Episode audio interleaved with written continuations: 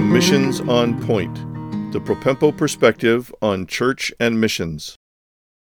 This is episode 121 of Missions on Point, and I'm really excited to begin a new series. Before I do that, I just want to thank you for those who have been listening to Missions on Point. Thank you for your faithfulness, and ask that if you have any questions or comments, please send it to me at ministry at propempo.com. That's the email address, ministry at propempo.com. If you're a new listener to Missions on Point, you're in for a treat because I'm going to give you some background that will help you understand where we're coming from on the church and missions, along with a bit of an overview of what we've been talking about over the past 120 episodes.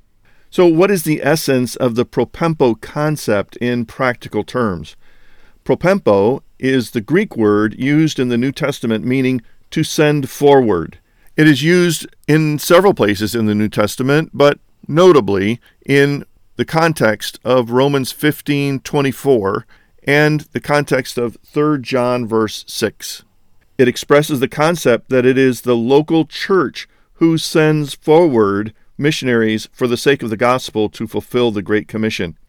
After you hear this episode, go back and listen to the first 4 episodes of Missions on Point and then maybe pick up episodes 10 and 11 to get a better biblical background supporting this key principle. With this major concept in mind, we read the Great Commission again carefully and discover that it cannot be fulfilled apart from the establishment of local churches, that is, indigenous bodies of believers who live out the Great Commission through evangelism, discipleship, observing the ordinances of the church, meeting regularly under qualified church leaders who teach the whole counsel of God from the Word of God. When you read the Great Commission very carefully, that's what you see. We strongly believe this local church vision in missions is biblically correct because this is what the original hearers of Christ giving the Great Commission did in obedience to that mandate. It is also validated by observing that the book of Acts and every epistle in the New Testament shows the primacy of the local church in the ministry of those early Christians. Every letter is written to local churches or local church leaders. So, what is the Propempo perspective on church and missions? In a nutshell, it is the biblical understanding of the centrality of the local church in God's plan. It is God's plan revealed in His Word for His people, for His church, for the gospel, for missions, ultimately leading to the final scenes in heaven where we all gather around the throne and the Lamb slain for us to worship the Lord Jesus Christ, who alone is worthy of all praise. We teach and promote a local church centric philosophy of missions because we believe that God teaches it in the Scriptures. Missions on Point, through previous episodes, has addressed our role and informed our involvement in missions through the church, both as individuals, as interested parties, as local church leaders, and a church body, and even as a mission agency. If you were to go back through previous episodes, here's the kinds of things you would discover. Biblical evidence for this propempo perspective, pastoral leadership in missions. Short term missions, keys to effectiveness as a missionary for all involved, three central truths for missions, missions committee essentials, biblical missiology, great missions books, help for church missions challenges, your own church missions profile assessment, building church missions through vision, missions funding issues, help for missionary family members back home, missiology you need to know, church based missionary training series, and contemporary issues in missions, and there's more.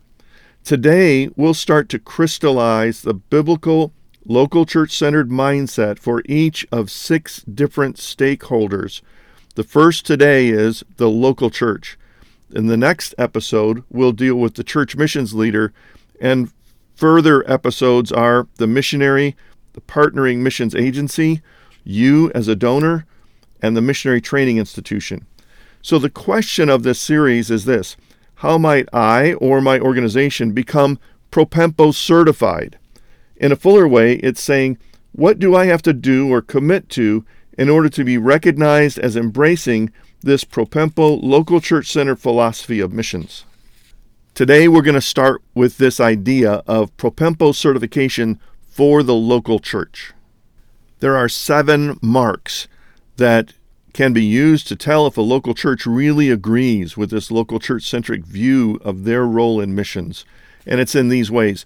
First, the local church prays and seeks to identify, select, and prepare missionaries from their own congregation to go into career missionary service. The essence of propempo-ness is to be ascending church, to be seeking to be ascending church. Really small churches might struggle with this, like, we don't have very many people. Who among us is going to go? But as you pray and seek and build a pathway for those who might be interested to grow in their awareness and skill and possibility of being a missionary, maybe the Lord would actually send out someone from your own midst. You might be surprised what God could do in answer to that prayer. The Moravians, who are missionary heroes in their own right, at the time of the dawn of the Reformation in Europe, basically felt like they needed to give one out of every 10 to missions. That's a tithe of their own people. Fast forward to modern times, and it's not unrealistic to think of sending one adult for every 100 adult members. That's 1% of your total membership going into full time career missionary work. The second requirement for Propempo certification for a church is that they agree to take responsibility for providing and managing the pre field training and preparation of any missionary arising from their midst. Unfortunately, in modern times, churches tend to just hand their missionary over to the mission agency and say they'll take care of their training. Not so. Even good formal academic training through a Bible school or seminary is not enough for the mission field today. The missionary needs to be trained in all sorts of ways First of all, in their character, second, in their core beliefs, and third, in their ministry skills, particularly cross cultural ministry skills. So the church needs to manage that and find resources from within and from outside to help them develop this missionary for thriving long term ministry on the field. The third mark is that they commit to establishing a written partnership agreement or Memorandum of Understanding, MOU, with whatever mission sending agency best fits their vision and individualized situation prior to their candidate officially joining that organization. So there's a lot of nuts and bolts in that, but basically what it means is the church doesn't just give their people away. They form a partnership agreement with the sending organization, the facilitating mission agency, that parachurch organization, in order to continue to have a significant role in the life and ministry of their missionary as they go. No one can shepherd or encourage the missionary like their sending church. Fourth mark, they strive to teach and encourage and provide paths for their whole congregation to participate in the cause of world missions. Now, this doesn't mean that everybody in the church becomes a missionary. What it means that everybody in the church understands well that they have a particular role to play through prayer, through funding, through encouragement, communication, possibly visiting the missionary on the field, certainly housing and taking care of them when they come home from the field. Everyone in the congregation knows that they have a particular role to play and that the missionary can't achieve all that they would as effectively as they could if the church doesn't stand behind them in this way. That's a good Propempo church someone where the whole congregation is involved in not just sending, but supporting, encouraging, sustaining that missionary out on the field. The fifth mark, number five, they have channels for stewardship which enable them to set aside not less than 10% of all church giving for world missions. Now, for some churches, that may sound like a high threshold, but I'm telling you that is a low threshold. You would think, just on principle, that the church should set aside at least a tithe of all of their general income for ministry outside of themselves.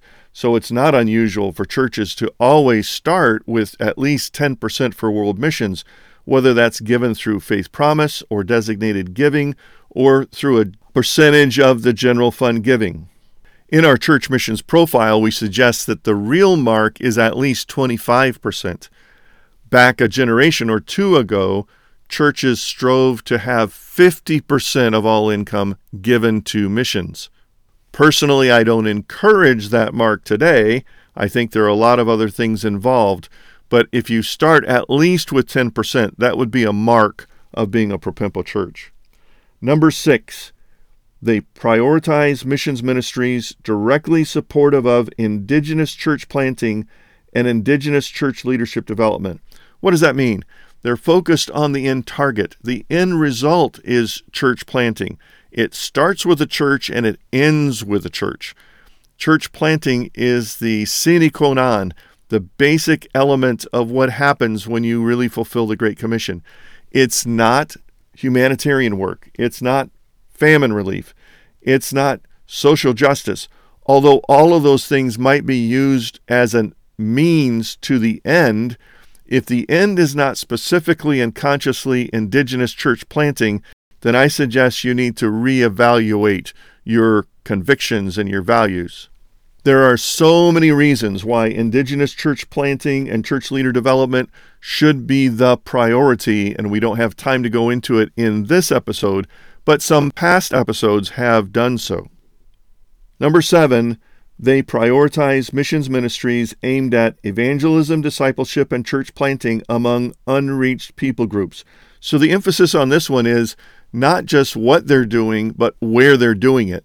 To be most strategic to fulfill the Great Commission to reach all nations, we must go to the nations that don't have the gospel yet.